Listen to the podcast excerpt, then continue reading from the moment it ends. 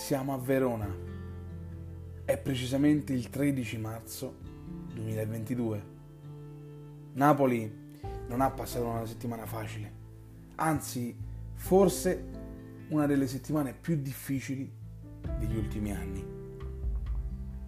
Con l'ennesimo pensiero che girovaga nella mente del sogno infranto, sgretolatosi proprio nelle nostre mani, davanti a noi.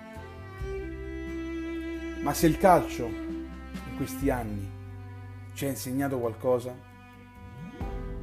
è proprio quello che quando sembra essere arrivati al capolinea e bisogna scendere forzatamente dal treno, è il momento di correre più forte, proprio lì, in quell'istante.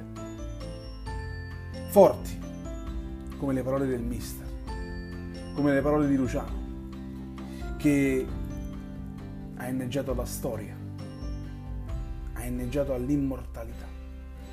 È forte come la corsa, come la preponderanza del 9 azzurro.